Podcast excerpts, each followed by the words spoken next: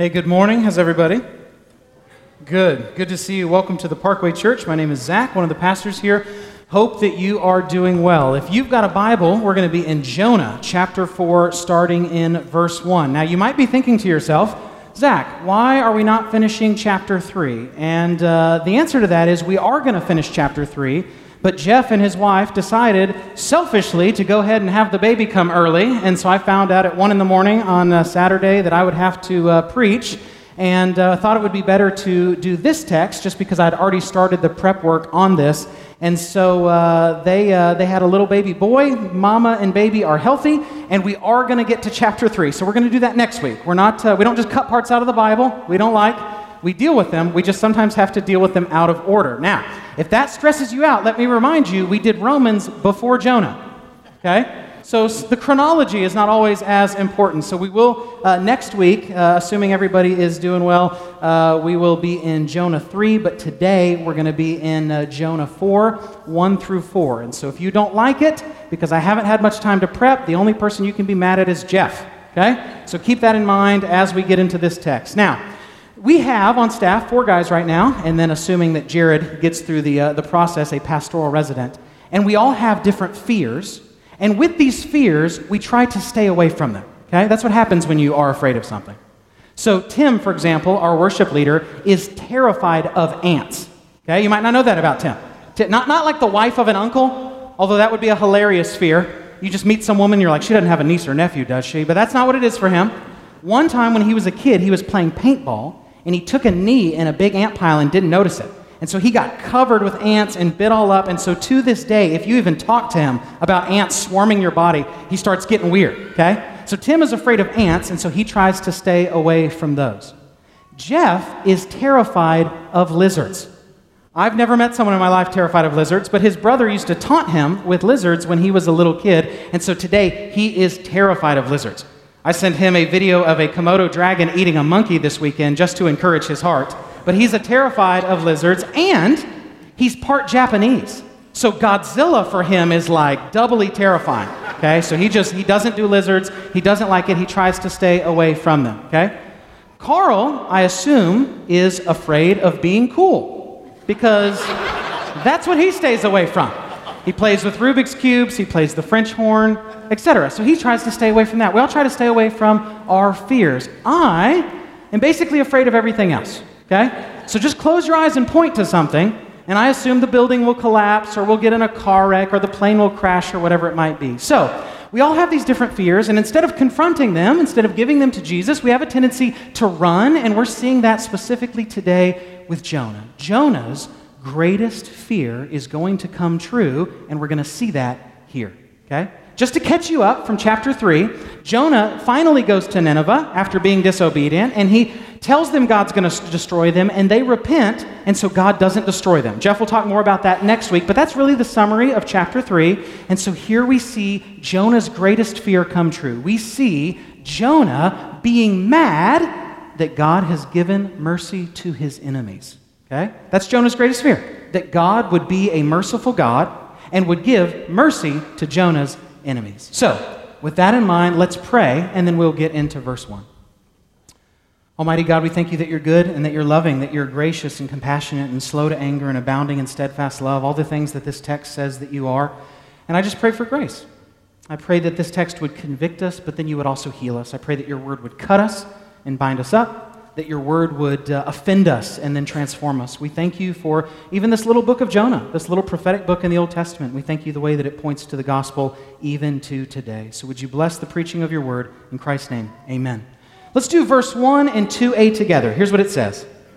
But it, it being God's mercy to Nineveh, but it displeased Jonah exceedingly, and he was angry. And he prayed to the Lord and said, O Lord, is, this, is not this what I said when I was yet in my country?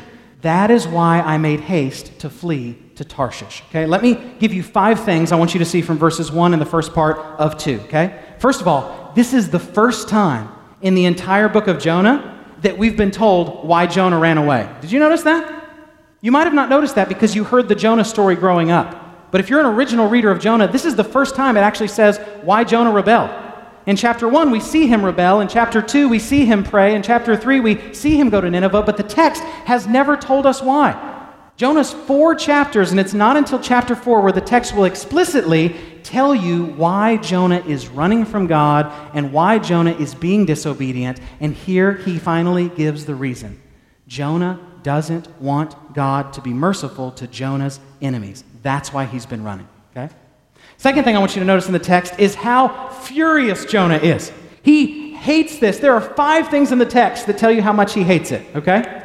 It says that he's displeased that he's exceedingly angry. It says that he was angry. In his prayer, he basically says, God, I told you this would happen. You're always doing this. You're always going around giving people mercy. This is why we can't have nice things, God. This is just who you are. And then he also explains why he rebelled originally. Jonah is not merely just unhappy, he despises this. He hate there are things I don't like and there are things that I hate, okay? I don't like parking far away from the mall. I don't like when my socks get wet when it's raining, but then there are things that I hate, that I despise, right? Clowns, mayonnaise, CrossFit, people who take off their shoes on a public airplane, these kind of things.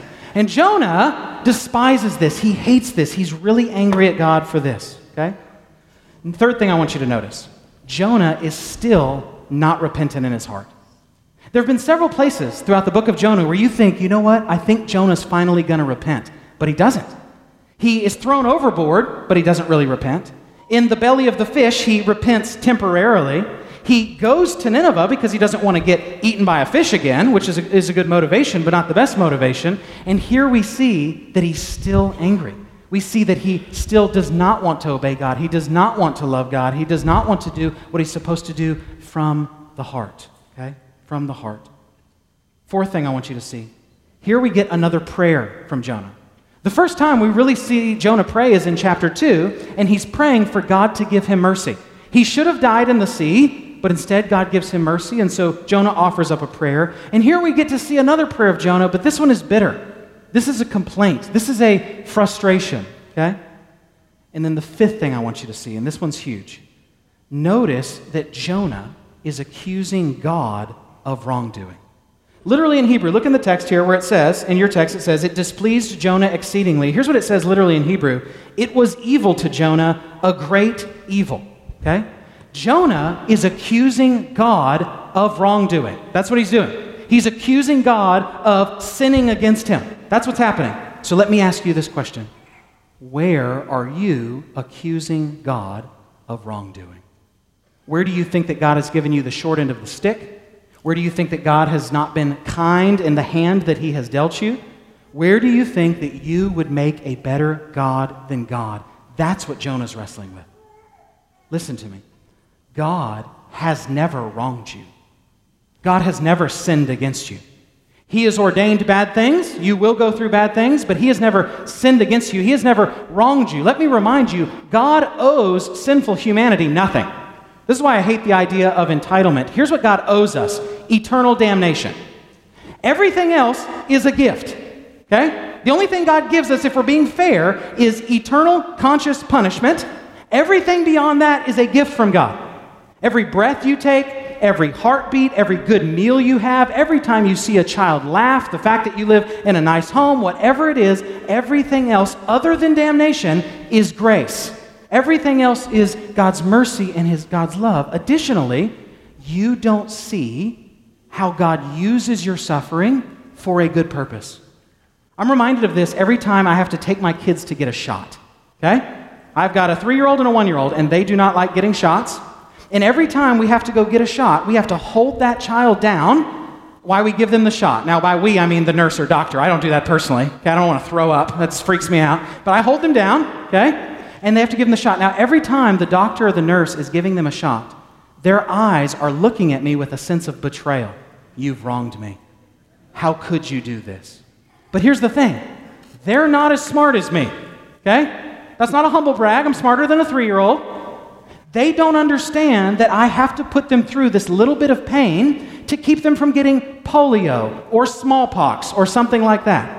In the same way, God does ordain suffering. He does ordain that we go through these difficult things, but He has not wronged you because you're not as smart as God. You don't see why He's doing what He is doing. God has never wronged you. It is not okay to be angry with God thinking that you're justified. And that's what Jonah's doing. Let me say it stronger. Nobody has wronged you more than you. Nobody has made bad decisions that hurt you more than you. Nobody has lied to you or messed up your life more than you. You are not the solution. God is the solution. You and I are the problem. You see, Jonah switches this. Jonah's saying, My way should be right. You should not have given mercy to these people even though they repented. How dare you, God? As Carl said a few weeks ago, he says to God, You're in my chair. Get off my throne. And that's what we have a tendency to do. So let this text hit us. Let this text convict us. Where are you, like Jonah, complaining to God because you think that you're justified and God has wronged you.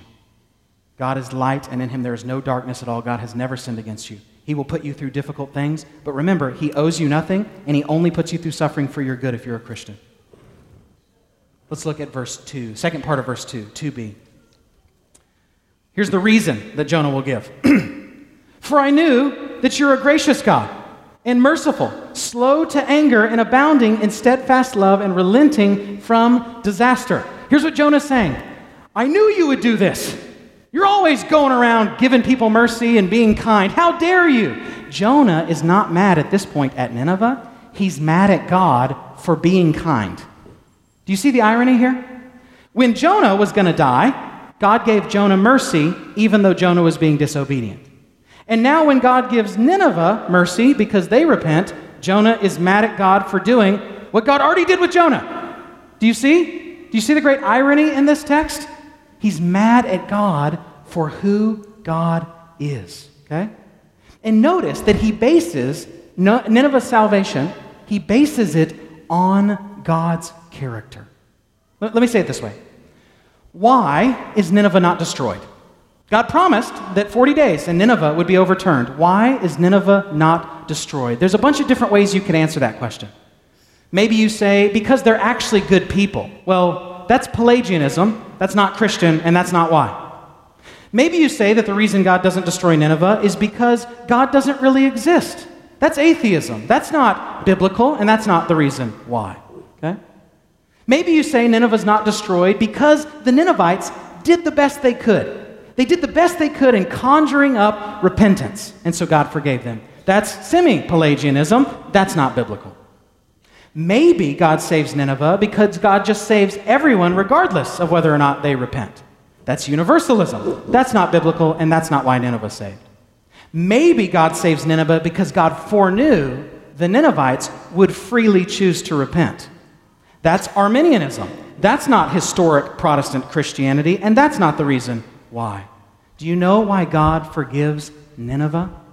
Because God is merciful. God is the one who gives mercy based on his sovereign good pleasure. That's Calvinism, that's historic Protestant Christianity. The reason God forgives Nineveh is not because of something in Nineveh, it's because of something in God. Okay? Now listen to what I'm about to say, because if you understand what I'm about to say, this biblical truth will change your life. So please hear this. God's love for you is not based on something in you, it's based on something in God. That's why his love for you does not change. He is unchanging. We have a tendency to think that God's love for us is based upon us. When I'm having a really great day, I share my faith, I read the Bible, I'm feeling, feeling spiritual, God loves me more. And on days where I'm sinning and I'm struggling and I'm not doing well, we think that God loves us less. If you understand that God's love for you is not based on you, it's based on God, it frees you from that hamster wheel of performance. It frees you from treating God as one who, He loves me, He loves me not, as you're like plucking uh, petals off of a flower. Okay? God's love for you is not based on you, it is based on God. That's why it doesn't change. You don't give God good days and bad days, He's always doing just fine. God's love for you cannot be based on your sinful past because He loved you before you had one. His love for you cannot be based on where you struggle presently. His love for you is not based on whether or not you will mess up in the future. God's love for you is unchanging because God is unchanging. Do you see that? It's objective. If you're a Christian, God has set his love on you and you cannot screw it up. Okay? You don't get to tell God who he can and can't love. He gets to choose who he wants to love, and once he's in, he's in. That will free you from the legalism, from trying to earn God's love. God is just loving. God is the only being in the universe who can actually love unconditionally. Do you know why? Because he doesn't need anything from us. We like to think that our love's unconditional. I like to think that my love for my sweet wife is unconditional. But guess what? If she were to cheat on me every day, my love would change.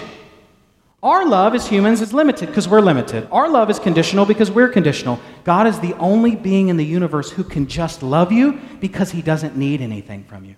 He's just free to love you. Even though I mess up? Yep. Even though I'm still struggling with some habitual sin? Yep. God's love is based on God, not on you. Notice that Jonah's mad, not just because God gave Nineveh grace, but because that's the kind of God that he is. He just so happens to be the kind of God who's super, super loving and merciful. Okay? Now let's look again. Look at the second part here of verse 2. Here it's going to list six attributes of God. Okay? It's going to say that he's gracious, merciful, slow to anger, abounding in steadfast love, and relenting from disaster. And now, as I say this, I remember there are five. Five attributes, not six. Remember, I only got a few hours of preparation. If that's as bad as it goes, there you go. Okay? Notice these different attributes of God. Now, let's do a little theology here. These are not really different things with God. Okay? Let's, let's do a little theology. Let's do some theology proper and talk about doctrine of God. In historic classic Christianity, God is simple. Now, let me explain what I mean, because that's very easy to, to misunderstand. God is simple. That doesn't mean that God is easy to understand. That's not what we mean by simple. It doesn't mean that God is like simple minded. That's not what we mean by simple. What we mean is that God is not made up of parts, He's not composite. We are made up of parts. My hands are different than my feet. My legs are different than my mind. My soul is different than my elbow. I'm made up of a bunch of parts. And I change. One day I'm happy, one day I'm sad, okay? When we say that God is simple, what we mean is that God is just God. He's just God. He's not made up of parts. It's not like he's 30% love and 14% wrath or something like that. God is just God. And when we talk about these different attributes, that's so that we can better understand him. Let me give you an example of, uh, that, that, that's analogous to this. If you have white light, so let's just say you have light, just a, a white light bulb, uh, you know, some sort of uh, light, and you shine it, it just produces white light. But if you take a prism and you shine that light through the prism, what it does is it breaks apart that light so that you can see different colors red, orange, yellow, green, blue, indigo, violet, whatever it is, okay? That's kind of like when the Bible talks about God's attributes. God is kind of like that white light. He's just God, He's not made up of different parts. But what the Bible does is the Bible acts as a prism so that we can better see things about God, so that we can at least partially try to understand a being who is wholly other, who is infinite. And so notice that these things are not that different, really. These things are not really different for God. God is just God, and that God happens to be loving and gracious and merciful and slow to anger, etc. Okay? But the Bible breaks these things apart so that we can understand. So let's, uh, let's go through a few of these. First of all, what is the difference between grace and mercy? Notice that God is gracious and merciful. Grace is where you get something you don't deserve. Mercy is where you don't get what you do deserve. Notice that God is both. He gives us salvation, which we do not deserve, but He also doesn't give us what we do deserve, which is wrath. Christ takes the wrath from God so that we do not have to experience that wrath. Notice that. He's both gracious and merciful. He gives us eternal life, and He doesn't give us the condemnation that we deserve for those who know Christ. Next, where the text says that He is slow to anger, literally, in Hebrew it says He is long of nostrils. Long of nostrils, okay? That's a Hebrew idiom. What it's saying is that God has a long nose. Now, let me be clear God doesn't have any nose. This is a metaphor. He doesn't look like Pinocchio. The idea is that God's fuse is not short. God has a long fuse. You know how you get mad and your nostrils flare up? it takes a long time to do that for God. That's the idea. It takes a long time to really get up in his face because he is slow and merciful and loving and gracious. That's the idea. That God is slow to anger. And here you have, at the end of verse 2, one of the most common descriptions of God in the Bible. Okay? Let me show you a few places where this occur elsewhere, or this occurs elsewhere. Exodus 34 6.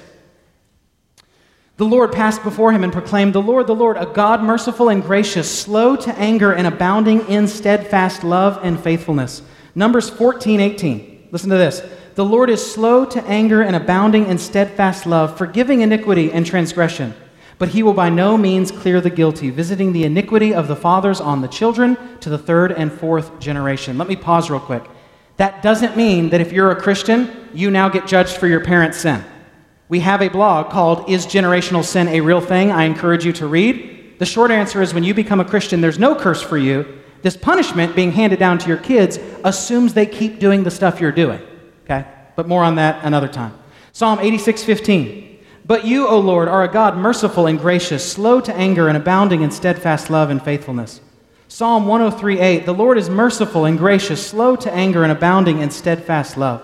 Psalm 145, 8 through 9. The Lord is gracious and merciful, slow to anger and abounding in steadfast love. The Lord is good to all, and his mercy is over all that he has made.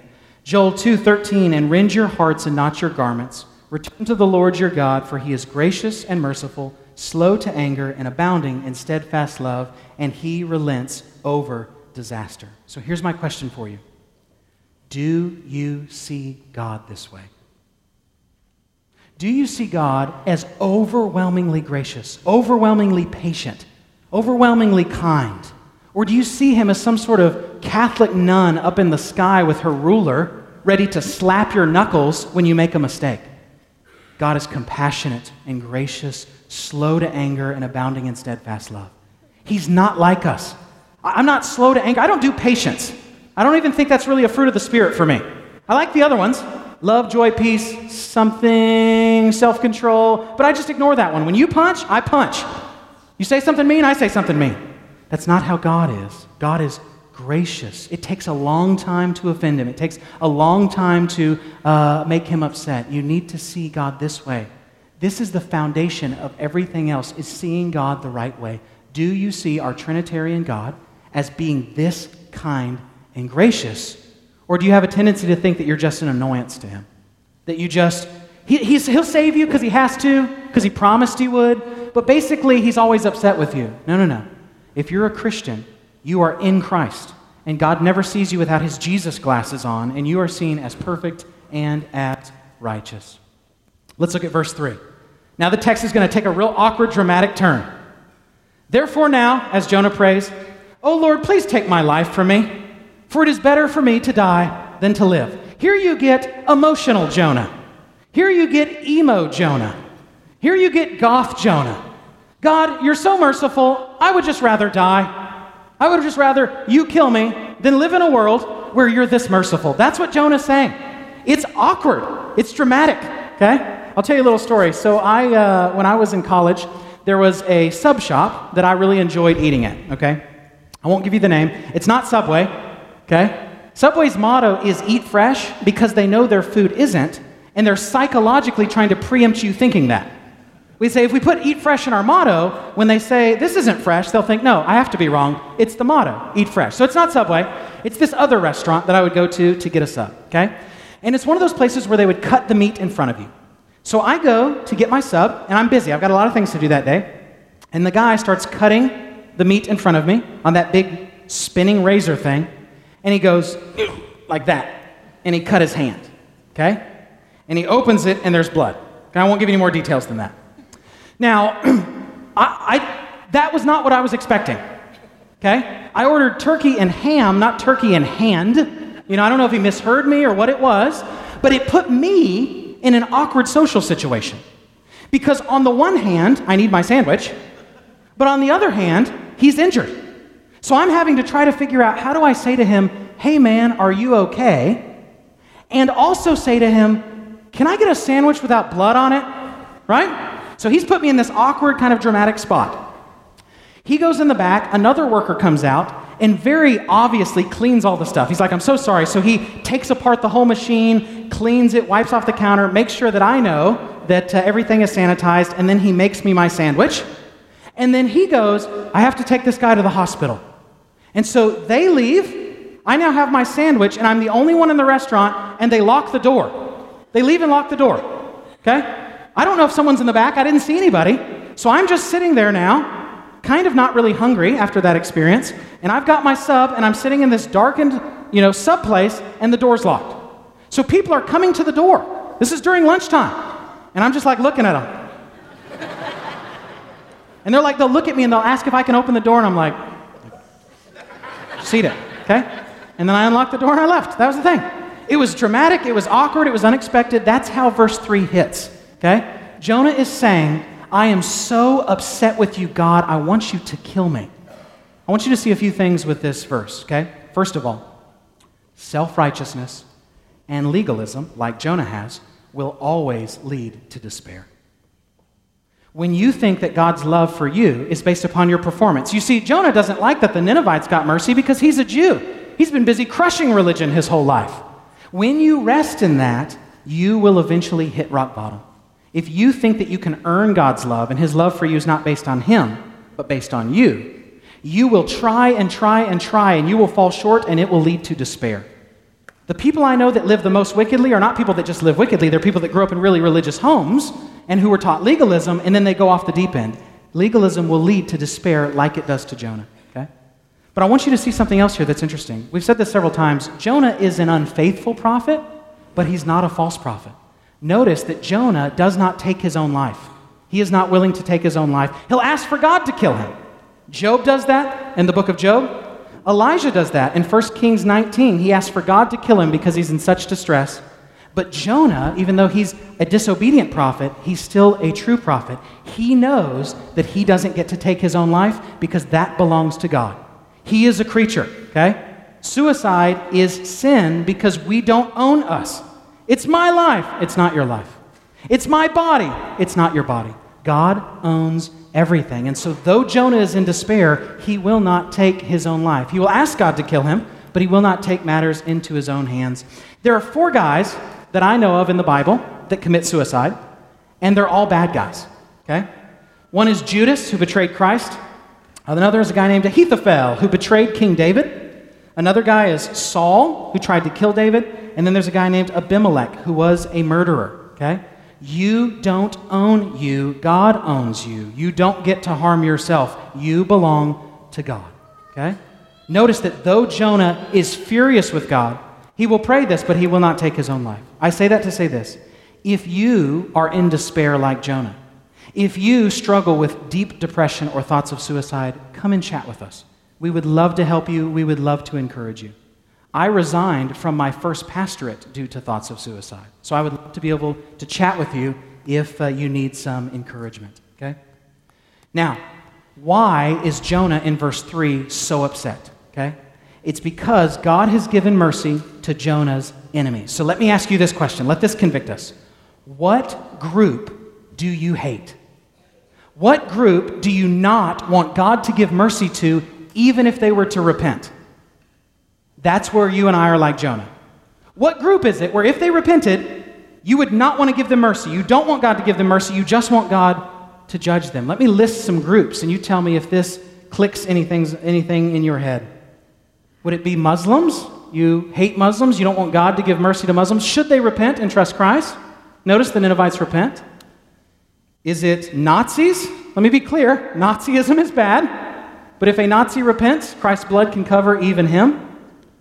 Is it atheists? You don't want God to give mercy to an atheist who would repent. Is it a former spouse? Someone in business who cheated you? Racists, men, women, those who are white, those who are black, those who are rich, Democrats, Republicans, whatever it is. What group is it for you that you just don't want God to give mercy to? Even if they repent, you just would hate to call that person brother or sister if they repented. That's where you and I, though Jonah looks ridiculous in his whining, that's where you and I do the exact same thing. That's where you and I do the exact same thing. When Jesus tells the story of the Good Samaritan, he chooses the Samaritan intentionally. Okay? Samaritans to Jews were the worst. A Samaritan is this half breed Jew who is a heretic. That's why Jesus uses that in the example. It's like us telling the story today of the good Muslim who helps the Christian, or whatever it might be. It's meant to be shocking. Jesus intentionally chooses somebody from a people group that the Jews didn't like to push his point. Okay?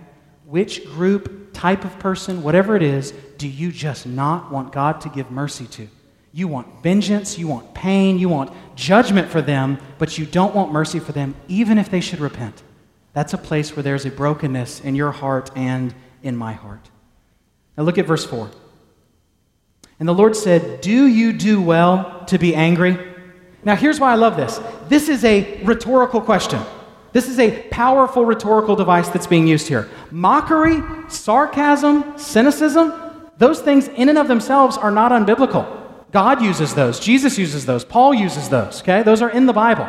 You can misuse them, but you can also use them in a righteous way. And here God is saying to Jonah, Are you kidding me? Are you really this upset? You're really this mad because people got mercy? He's using this rhetorical question to rebuke Jonah. Literally, in, uh, in Hebrew, it says, Rightly does it burn to you? Because Jonah's that angry. It's like he's burning. I mentioned this in Theological Equipping a few weeks ago that Martin Luther, the great Protestant reformer, had a lifelong study with anxiety and depression. Okay? And one day he was moping around, and so his wife, Katharina von Bora, put on her black funeral dress. She put on her funeral garb. And she walked into his office, and he said, Why are you dressed up in your funeral dress? And she said, Because you're acting like God is dead, I figured I would join you for his funeral. And Luther got up and went back to work, okay? She's a feisty woman, that Catherine von Bora. She was a former nun before renouncing her vows of celibacy, and she was smuggled out of her convent in a fish barrel. Okay, feisty woman. Here we go. What God is doing just by asking these questions is not merely asking a question. The purpose of a rhetorical question is to make a point. And God is showing Jonah how ridiculous he is. Now, what's funny is later on in Jonah, uh, Jonah will actually answer this question. This plant will shade Jonah, and the plant will die, and Jonah will get really mad. And Jonah 4 9 says this But God said to Jonah, Do you do well to be angry for the plant? And he said, Yes, I do well to be angry, angry enough to die. You see bitter, unrepentant Jonah throughout the book. There's a lot of times where you'll have a biblical story and the character will repent at the end. Here's what's interesting with Jonah he never quite gets there. He's mad the whole way through. There's not this, and Jonah finally repented and hung out with the Ninevites. That doesn't happen, okay? So Jonah is a, uh, an example of what we should not be, okay? Not something that we should be. Now, what does this have to do with us today? Okay? What does this have to do with us today? I've got two big applications for you, okay? Here's the first application. We have to put to death an us versus them mentality with lost people. That has to be put to death. Not only are our enemies not flesh and blood, did you know that, by the way? You have no enemies as a Christian that wear skin. Our enemies are false doctrine and powers and principalities, demons. Those are our enemies. People that are lost are the mission. Those are just, as I call them, potential Christians. Okay? There is no enemies that are flesh and blood for you as a Christian. Where do we have an us versus them mentality? Because we have to put that to death. Listen, at a church like Parkway, where we are constantly talking about the ways that culture is drifting, my fear is that we would start to think that lost people are the enemy. Lost people are not the enemy, the devil's the enemy. Okay? So it's okay to critique positions. It's okay to critique culture. It's okay to critique other churches that are capitulating and becoming watered down and becoming squishy. All that's okay. What I don't want us to do is to start getting an us versus them mentality, which is exactly what Jews like Jonah had for the Ninevites. Notice that when Jesus is walking on earth, one of the things that is most often brought against him as a charge is that he eats with tax collectors and sinners. Let me say this in a more aggressive way. If people are not questioning your holiness because you're hanging out with so many lost people, you are not being like Jesus. You're not. I want to be like Jesus. Then hang out with who Jesus hung out with so that they can get saved. As I heard one guy say, if you're not going to give me an amen, then give me an ouch. Right? That we are called to, th- th- those are people we're called to save. They are the mission. That's not who we withdraw from, that's who we hang out with. We do not partake in their sin, but we do hang out. We don't avoid Nineveh. Let this convict you if you're someone who only hangs out with Christians.